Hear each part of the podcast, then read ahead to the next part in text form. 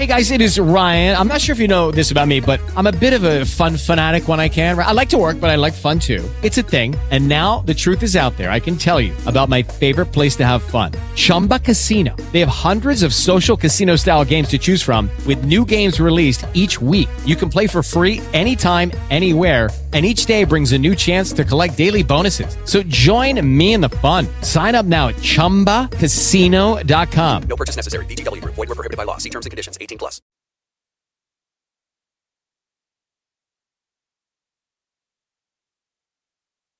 We come around the table this morning.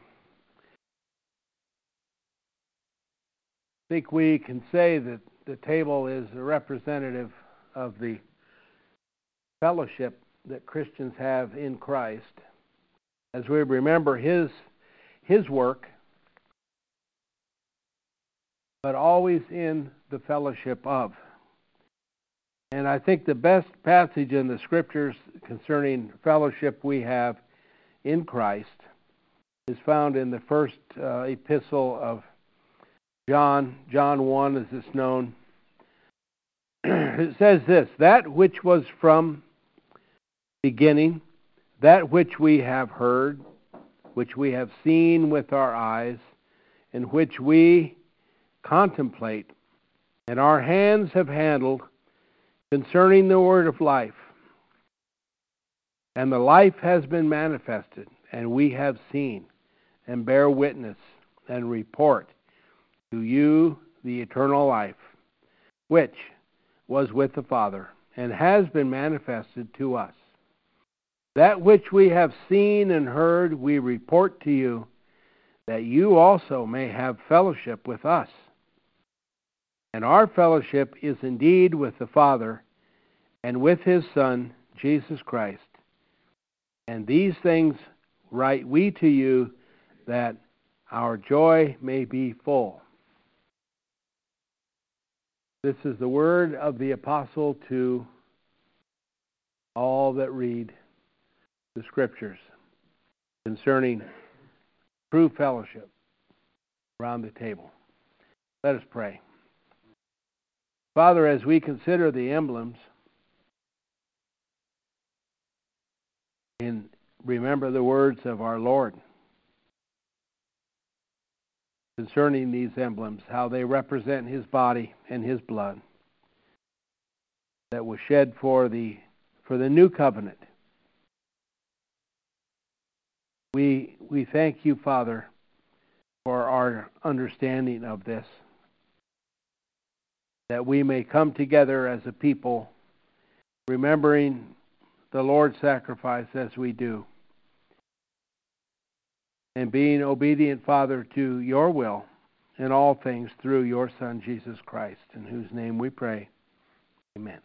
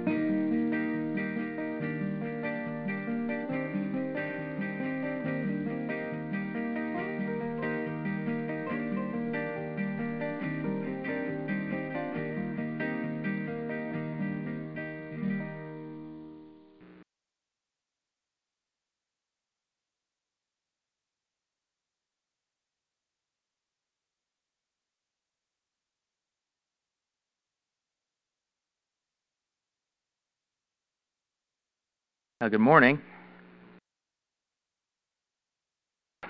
We uh, we ended up in Acts 8 during our class this morning, and speaking about the eunuch and Philip, an incredible thing that took place there.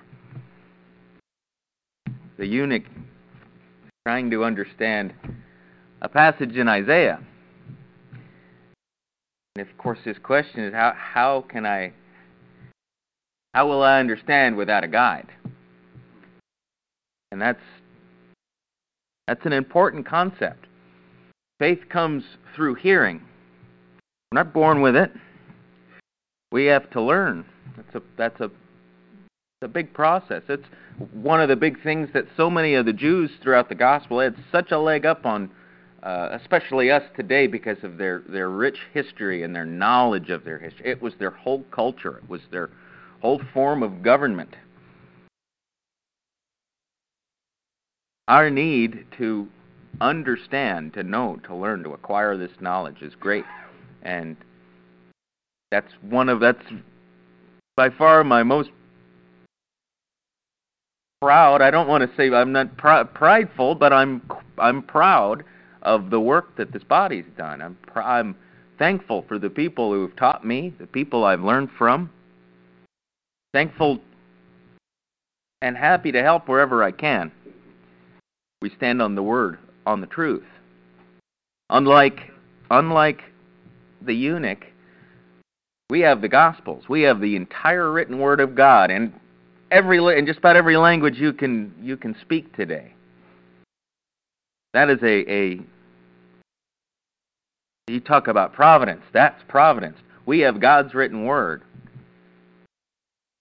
And it's proved over and over in times through through things in, in history that we learn, things like uh, the evidence of a flood, the, the evidence of what happened all throughout the history of Jerusalem and that whole area, Sodom and Gomorrah, the Dead Sea. That, that those are truly monumental pieces of evidence that we can believe on, believe in, and have and build our faith in, and that is what we do here at this time, we dedicate our funds so we continue to build that foundation, lay that foundation, and build upon it.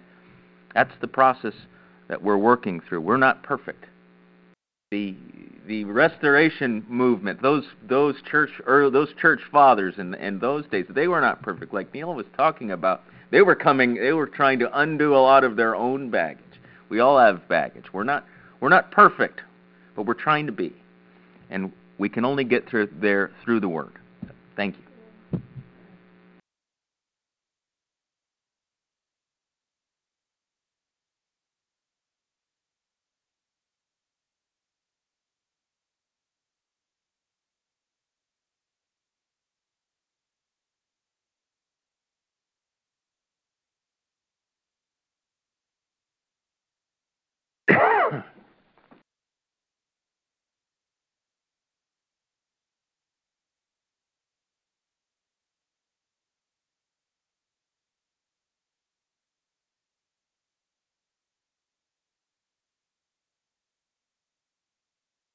Well, we have our message. I'd like to mention uh, someone we've been praying for, uh, James McClure, who's a brother-in-law of a friend of ours, um, Amy Whitner, and he's doing better, um, which is he was doing very poorly and and now is doing better. So that's that's a wonderful thing that that is occurring for them, and I'm sure they're elated by it.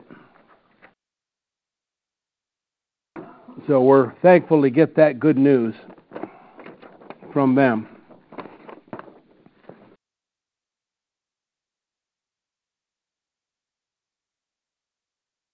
Our lesson today is found in Luke chapter 6. in a, a number of verses there within that chapter.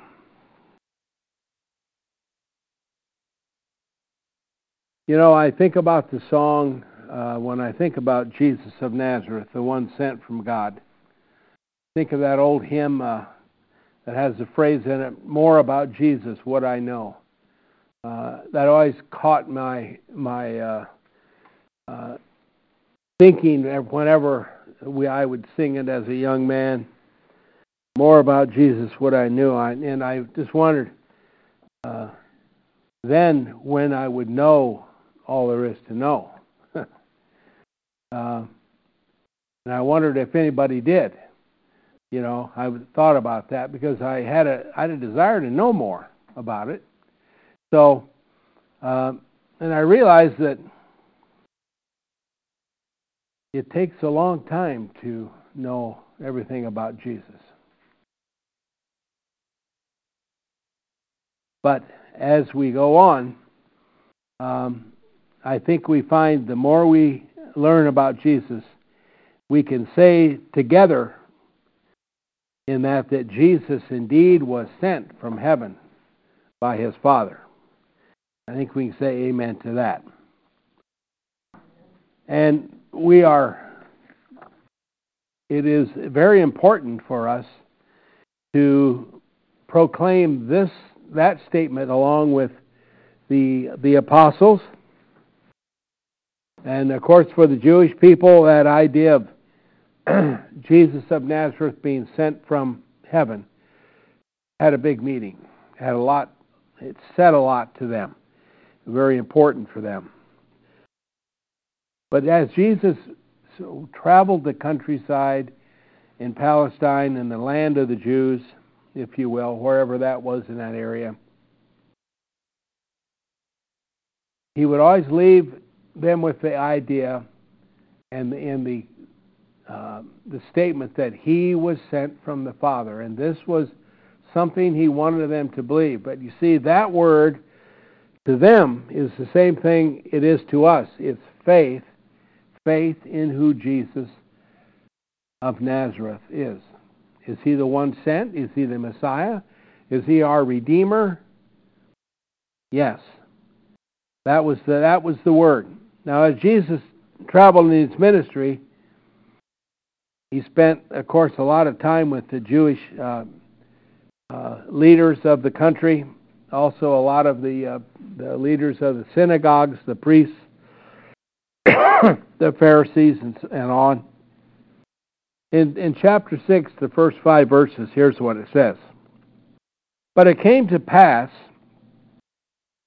on the uh, second first Sabbath that he went through cornfields, and his disciples were plucking the ears and eating them, rubbing, rubbing them in their hands. But some of the Pharisees said to them, Why do you do why do you what is not lawful to do on the Sabbath? Now this was this was something the Pharisees specialized in. Okay? And they wanted to criticize the work of Jesus if they could. And Jesus answered and said to them, Have you not read so much as this?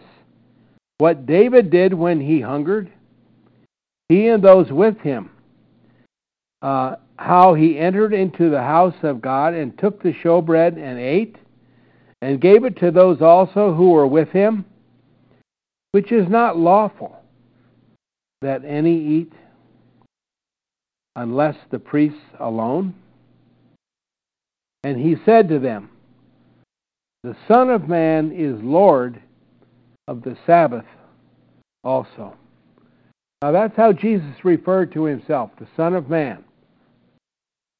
Now that idea that if you might have noticed here, talking about um, the Sabbath, where it makes a statement, the second first Sabbath. Well, what's that mean? That sounds like contradiction of terms, but the second first Sabbath is the Sabbath following the great Sabbath. And what is that? The Passover.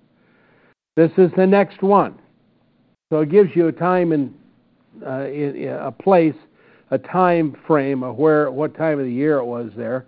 Uh, but it's, so it's, it's showing us that. Now we know there are seven Sabbaths, uh, including the, the Great Sabbath, and then it is followed by Pentecost on the first day of the week. That's 50 days. Now, this was a Jewish mainstay, and uh, all of these uh, things were understood. So it gave you a real time frame. That's why that's there. So it means a lot. Uh, you know, the uh, the the law was confirmed to the Jewish people in the wilderness on Pentecost through Moses and, and the angels. And the new covenant was also brought to us on Pentecost in AD 31. So God uses these things as as uh, as points of time where He does things for a reason. Now I wonder would Jesus ask the um, Jesus had an understanding of what they were trying to accuse him of because they said what his disciples were doing was was unlawful on the Sabbath. Well, um, he wanted to know if they re- remembered or even knew of what David did with his men when they were hungry and they ate the showbread. And the showbread they ate was the older showbread that, that was after it had been placed there. The next day, then the priests, I believe, could, could use it as their own food but it was only to be eaten by the priests. But he came into the synagogue and took the showbread, ate of himself, and gave it to his men. Why? well, because he was King David, and what he was doing was the work of God. And so this issue was over was overruled by David. And Jesus makes it very clear that he even over he is even above that because he he elevated the son of man as the lord of the sabbath also. He put the also on also on there so they understood that he was also the lord of everything else. Lord of the sabbath. What is what? The master. The the the despot if you will, having total control.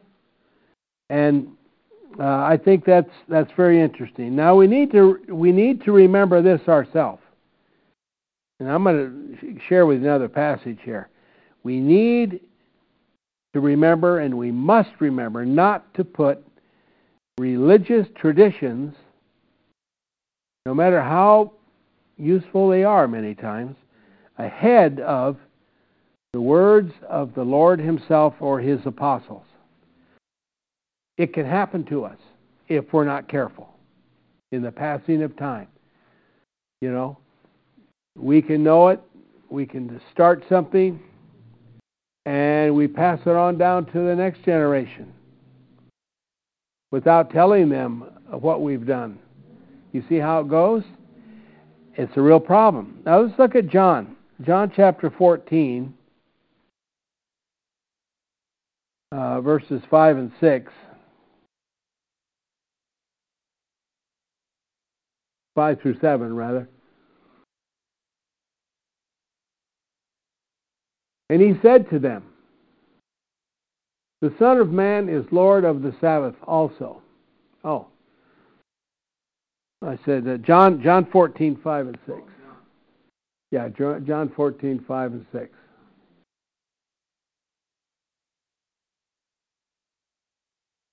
And Thomas said to him, Lord, we know not where thou goest, and how can we know the way?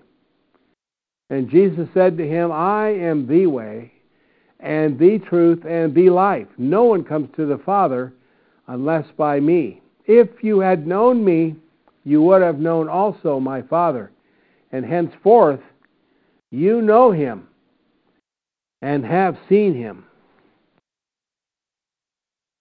Jesus always goes on and just goes over that line that's already uh, wonderful to understand to give you even more uh, information. Now, remember, um, in, in another place, it speaks of uh, uh, the idea of uh, this Sabbath. and Jesus proclaims to the Jews at that time, and it may even be the same account here in another gospel, that that man was not made for the Sabbath, but Sabbath was made for man. And that's something I think that's also uh, profound in our understanding. It had become something of a, if you can imagine, uh, the Sabbath was used as nearly a punishment at that point. You didn't, if you were caught doing something on the Sabbath that was unlawful, if you were too far away from your home, if you were trying to pull your cow out of the ditch that fell in, you were breaking the Sabbath. Now, of course, these things we understand, but Jesus made it very, very clear um, about about this, and, and, and we're going to get to that in just a minute about what it is that that is uh, about the Sabbath that makes it clear.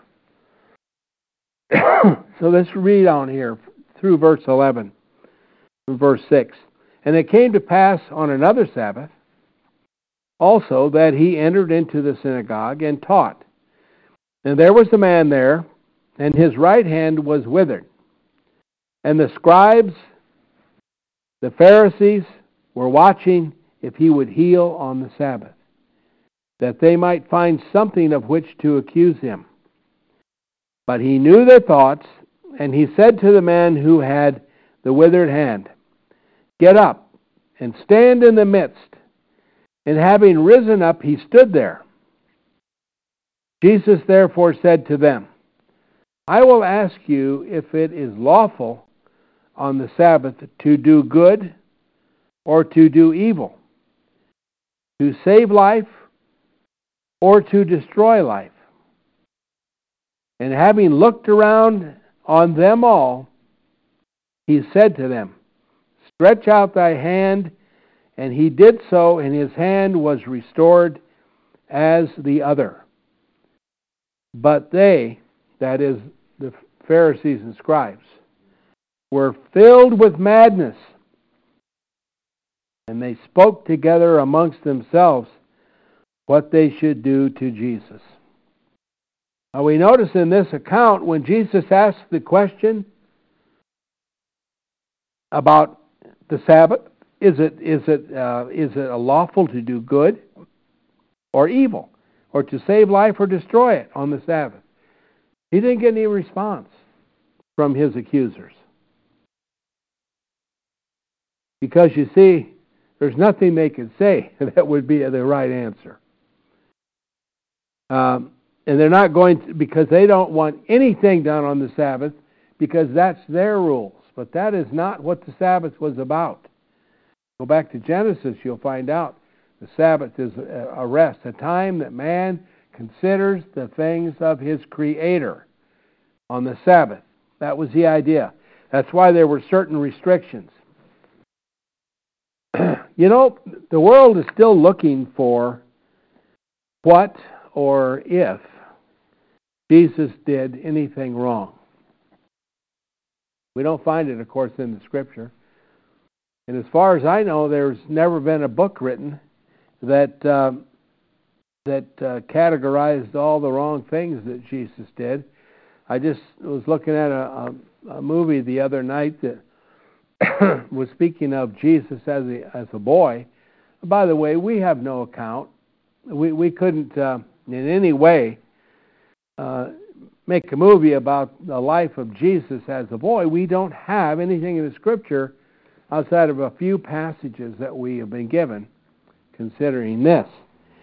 So it's um, in this course it's all about miraculous things that he did, it, but it, it's not in it's not true to true to life. We know that Jesus received the Spirit from heaven, the full measure of the Spirit, the day he was baptized. That that we know. So before that time, we can we can be sure that he really did not do any miracles. Although that wouldn't mean that the things he said weren't profound.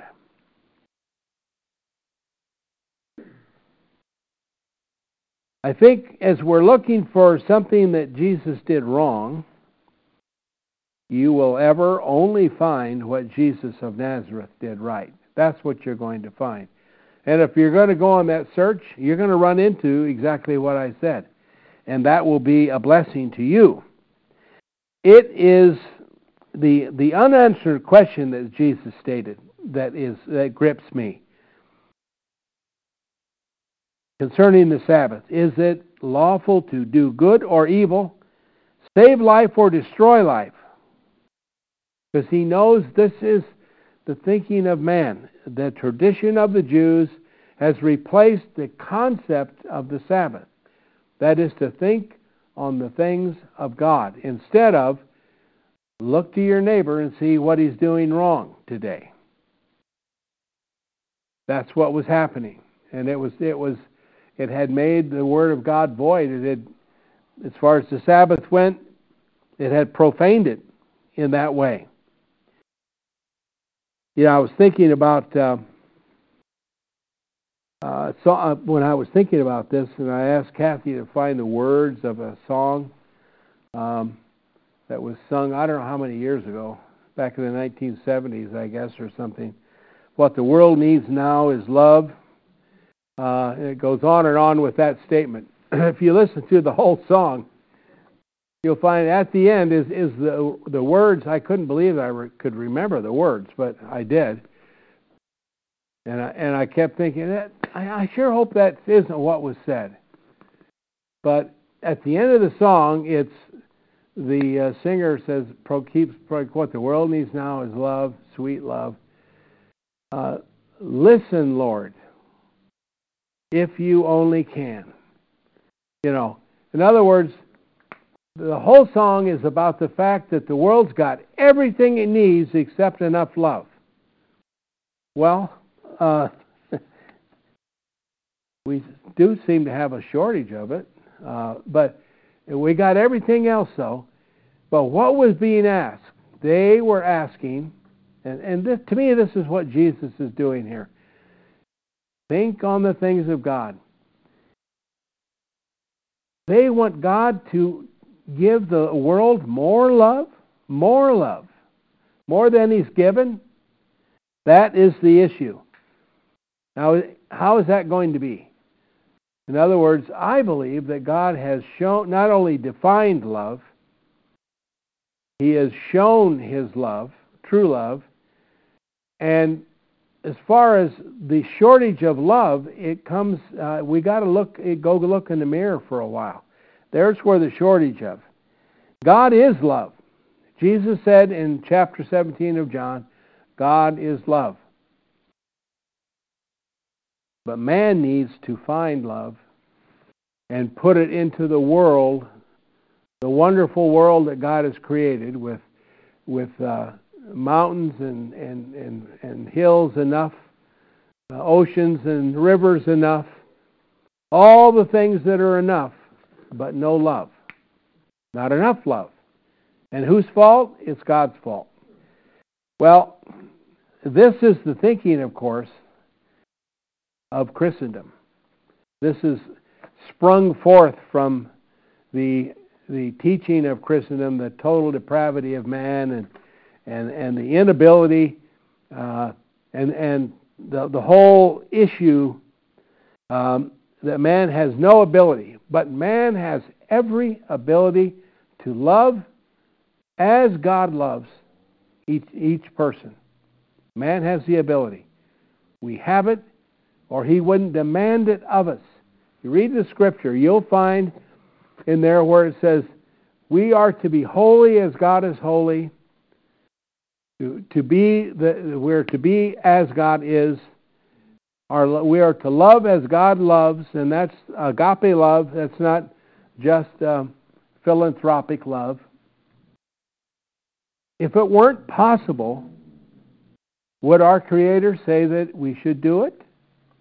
I don't believe so. That reminds me of Brother David's teaching on uh, this idea of the ability. Um, he said, I, I learned I learned from my dog how God deals with mankind. And he was talking about throwing a ball to his dog. And he had a dog a certain size, and he he found a ball that he knew his his dog could catch, so he he throw it out to The dog go get it, bring it back. If you increase, keep increasing the size of that ball, there'll come a time when you throw that ball out, and the dog's not going to be able to bring it back to you. That is not the God of our Bible. He has never asked us to do anything that's impossible for us to do. So when it comes to this idea of the Sabbath, it was for them to understand the Sabbath. They had the Word, they had the teaching. And they wanted to criticize him for doing anything on the Sabbath. It wasn't like he was traveling vast distances and doing work and cooking food or what all the things that they were so they clamped down on. No. It was the fact that he was just doing anything. So, you know, a Sabbath day journey, you know, you could only walk a certain distance or you were sinning. So, what the world needs now is for man to find a way to bring the love that he so cherishes, he so wants into the world all by himself. We've already got the example, the definition, and the ability. So if it doesn't happen, then whose fault is it? We've got to stop blaming God for these things. I want to finish with, uh, because in the progression of time here, remember I told you Luke is very chronological. From verse 12 through about verse 17. And it goes on. Every uh, thing that I start here in this chapter starts with, and it came to pass in those days. In other words, in the passing of time, that he went out into the mountain to pray. And he spent the night in prayer with God. That is, Jesus did. And when it was day, he called his disciples, and there were a, a number of disciples, quite a large number. We know there was at least 70 some uh, at, at one point. But out of his disciples, he chose 12. All right? He, to- he chose 12 of them. Also, he named that 12 apostles at that time.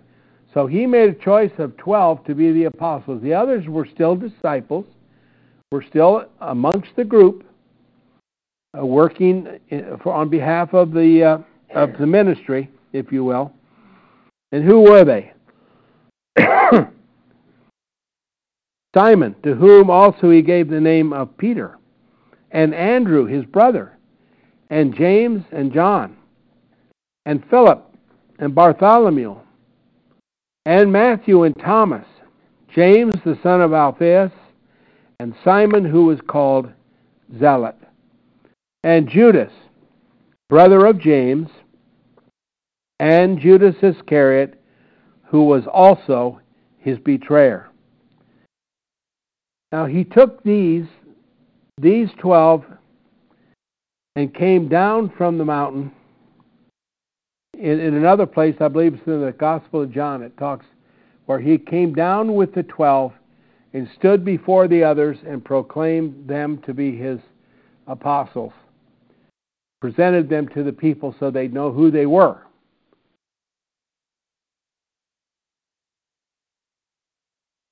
And having descended with them, he stood on a level place, and a crowd of his disciples, and a great multitude of people from all Judea and Jerusalem, and the seacoast of Tyre and Sidon, who came to hear him. So they were healed of their diseases. And he did many other miracles, of course, at that time. so, can you get a word picture there of all the different people involved? Jesus and the twelve, the other disciples, and then a large multitude. And he's in the, the he's in Galilee during this time. He's not in Jerusalem.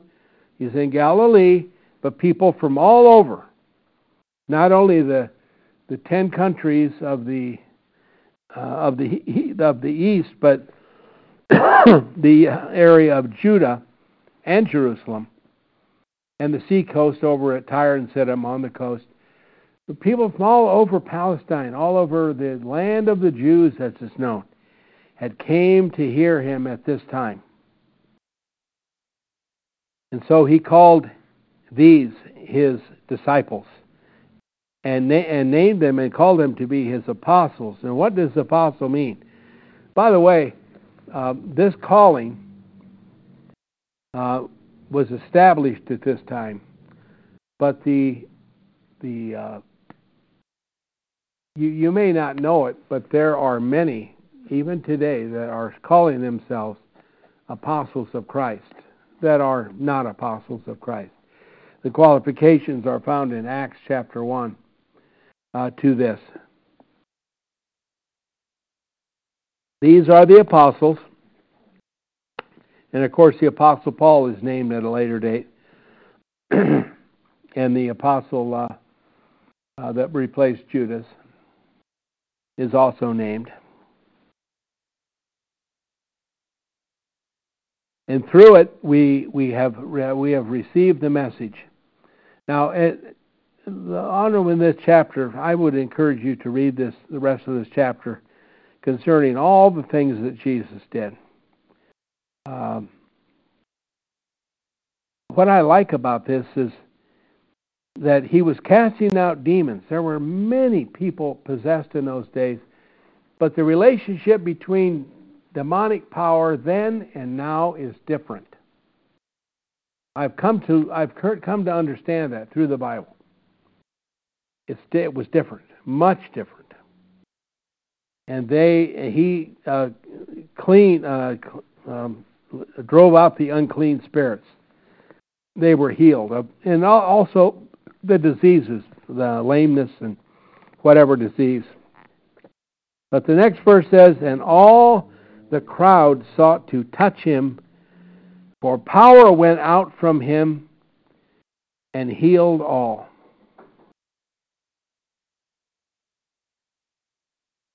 The crowd, everyone wanted to touch Jesus in that day.